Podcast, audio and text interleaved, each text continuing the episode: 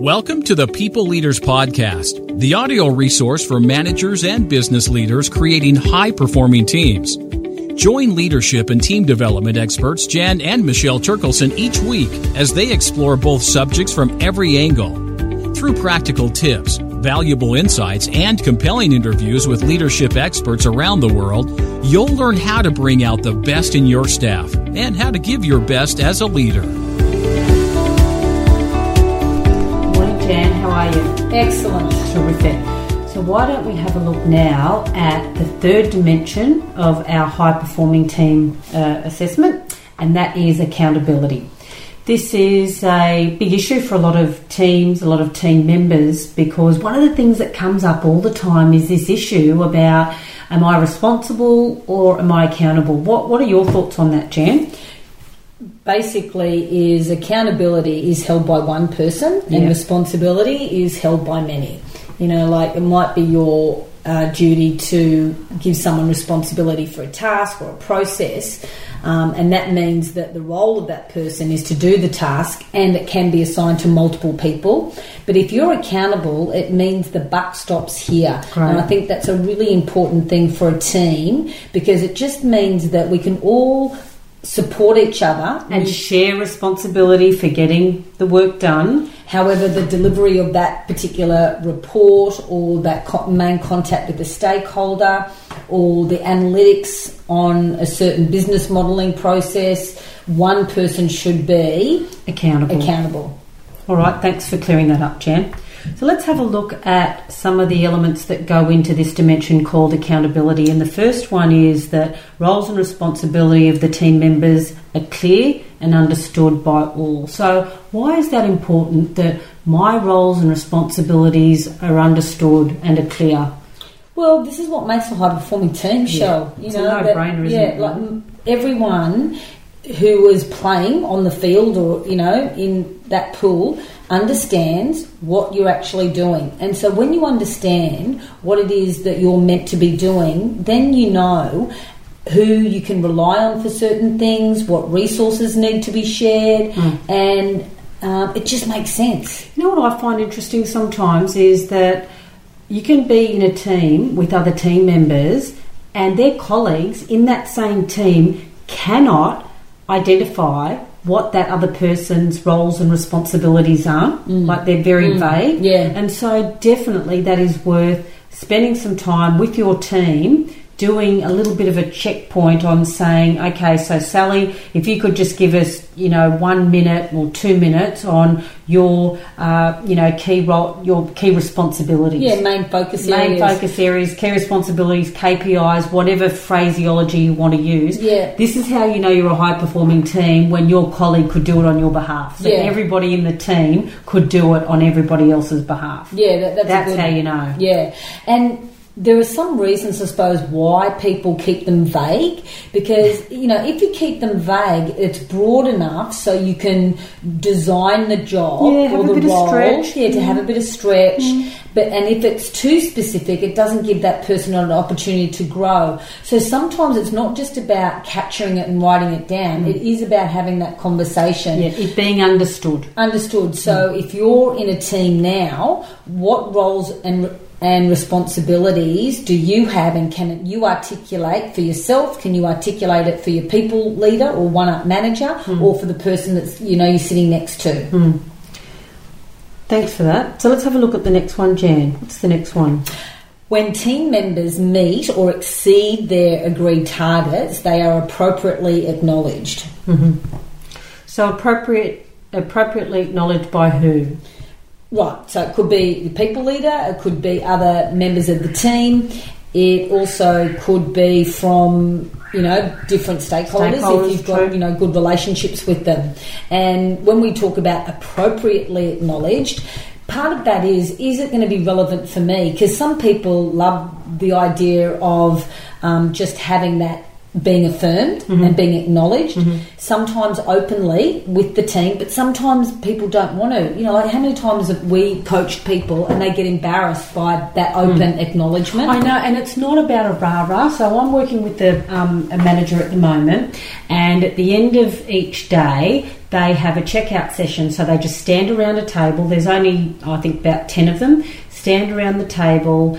So they don't sit down because it's at the end of the day. They stand around the table and they talk about the things that they uh, ticked off or achieved. Accomplished, great. Yeah, so that's appropriately acknowledged. Yeah, that's You know, great. it's not you know giving a you know a, a yellow flag to someone or a bonus or whatever. That is an appropriate Mm. Yeah, acknowledgement and, and when we talk about agreed targets, it could be a target for the day, the week, your you know, Correct. objectives. correct. Okay, so let's have a look at the next one, Jan. When we're having a look at accountability, what's the third item? Team members understand the metrics by which their performance is assessed. Mm-hmm. And we talked a little bit about metrics on one of our other uh, podcasts, and it is important to know what you are measuring Mm. because this is where your focus, attention, and resources are going to go by. So it's like, how am I being measured? That's it. That's all this is. How will you know? What are the things you as a manager will know, or what are you looking for that will give you evidence that I'm doing my job? So, is it the amount of reports, the quality? Um, is it um, how many projects that you have completed? How many tasks on that project? How many calls? Yeah. All of those things go into defining what the measures are that determines your performance. And this is a conversation also Yeah. between the people leader and the person actually doing the task. Absolutely, and this is this is the sort of conversation you would have at the beginning of the performance year. You would have another touch point, midpoint. You know, are we measuring the right um, Things, yeah. things? Yeah, to determine my level of performance. Or the manager would be asking you that. Yeah. And with the rate of change now, what you were doing in your job, you know, six months ago could totally be different. So mm. it is really important to have those conversations around performance and you know what I'm what you're going to be measured by. Mm-hmm. So let's have a look at the next one, Jan. So we're going to have a look at now. So when team members don't meet their agreed targets, they are held to account. So held to account doesn't mean getting their fingers on the fire and you know, or embarrassing them, or I don't know. Sending a group email, Yeah, yeah, yeah. which we've seen. Yes, yes. So being held to account, it is again, it's about feedback. I'm giving you feedback about you not achieving this performance target or measure that you know we agreed that is part of your performance. And what I would really, um, I suppose, uh, invite people leaders to be mindful of is to be curious in this conversation Yeah, because you might right. say, um, you know, like you haven't agreed to these outcomes. Remember, we started this six months ago, etc., etc. But it, you don't know what the resourcing mix has been, perhaps, or stakeholder shifts.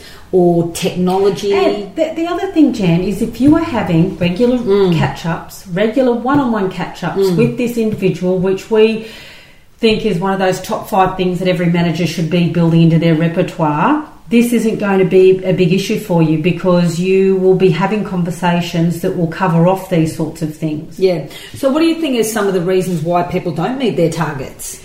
Maybe because they're um, stretched, they've got other responsibilities or tasks. You know that task creep that The have ad crept hoc, in. yeah. yeah, ad hoc um, requests that either come from outside the team or other team members. Yeah, and if that team member isn't telling the people leader that they're actually doing this because they have a particular high uh, level stakeholder that, that, that they're managing, that obviously can you know impact. So what I would say, so so what advice I would give to a people leader here is have the regular catch ups about the performance so that you don't have to have the difficult conversation. Okay, so give us an example of how you would set that up. So you're a people leader and you want to actually start having these conversations. What would you do? So if I wanted to start having conversations with a team member team member about their agreed targets and how they're going, Yeah. it, it would be it would be something like, Sally, um, we've been working the team for a while. I want us to be a high performing team. One of the things is making sure that we are all achieving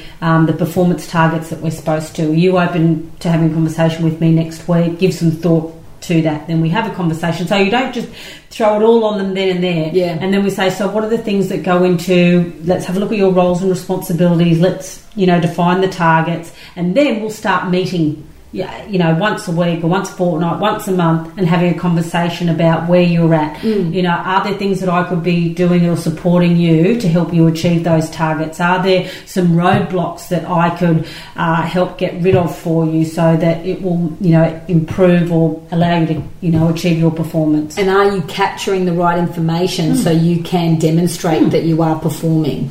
And and what you're doing is you're giving that person the heads up so they can collect some information and data before you have the conversation. But being them. held to account is all about not letting things, you know, slip by and think, well, actually, it's not such a big deal, so we'll let it go. So what do we call that? Managing the managing the drift. Yeah. that's right. So we've got the and the opposite is managing the lift. So when you see somebody's incremental improvement in their performance, give them that feedback too. Mm. All right, so let's have a look at the next one, Jan. Is that the people leader supports team members by providing guidance and constructive feedback regularly on performance. Okay. So regularly providing feedback in a constructive way. Hmm. So a people leader can do that individually. They can do that collectively. The other thing that you could do is you can do that via reports. It doesn't always have to be verbal necessarily, and you can do that within the context of the team, where the team are giving each other, you know, um, feedback on on their performance. Yeah, Under And- your guidance. Yeah, and obviously it's going to be different, you know, depending on what the context is. But with this guidance, you know, being a people leader is an opportunity to share how you have overcome certain issues and mm-hmm. how you have overcome mm. being in a position where you've got more responsibility, you have to do more with less, you manage difficult stakeholders. So when you're providing feedback, give people stories and scenarios and your strategies of how you dealt with it so they get to know what your style is mm. and they and you get to share your knowledge and expertise in a way that you normally perhaps wouldn't and it's very very impactful Yeah, and when we talk about constructive feedback, what is this word constructive? So often, because we are very technically competent, we can jump right into seeing what is wrong rather than perhaps what they did right. And constructive feedback looks at um, you know, the person walking away from this feedback conversation feeling as though one, they were heard, two, that they were given uh, a spe- specific enough feedback they could do something with, And and, a, and a roadmap. yeah. Yes, a, a roadmap to go forward, and they feel supported. yeah so That's no- what constructive would look like. we don't want someone to leave that conversation feeling diminished Terrific. yeah we want to empower them Terrific. And so, if you were a people leader, Michelle, what would be some, you know, like final feedback that you would offer around this accountability dimension? You know, I mean, it's your catchphrase clarity, clarity, clarity. If people are know, if people know what they are accountable for, they agree that yes, I am accountable for this, and that they feel that they have the support. So it's about having those regular conversations. I like the idea of you know having a bit of a team meeting Mm. and like so where does the buck stop with you? Where does the buck stop with you? Like it doesn't have to be the formal conversations. No. Sometimes it can be just a quick conversation with having one particular focus.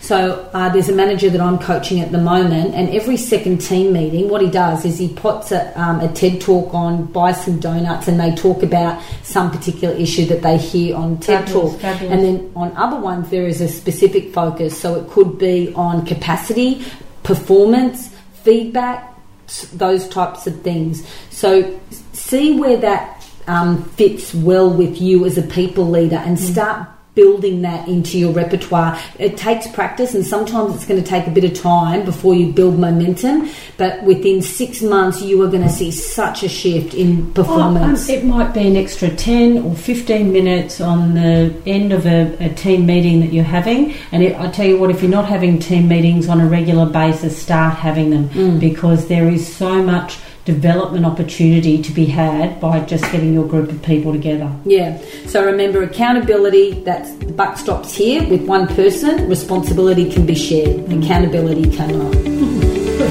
Thanks, Shell. Thanks, Jan. You've been listening to the People Leaders Podcast with Michelle and Jan Turkelson. For show notes and other free resources, please visit us at peopleleaderspodcast.com. Do you know someone else who could benefit from cutting edge leadership and management techniques? Please take a moment to share this and other episodes via your podcast app, email, or social media channels. Each share helps us fulfill our goals of reducing workplace stress and increasing job satisfaction for leaders, managers, and their teams worldwide. The People Leaders Podcast is brought to you by the Experts On Air Podcast Network.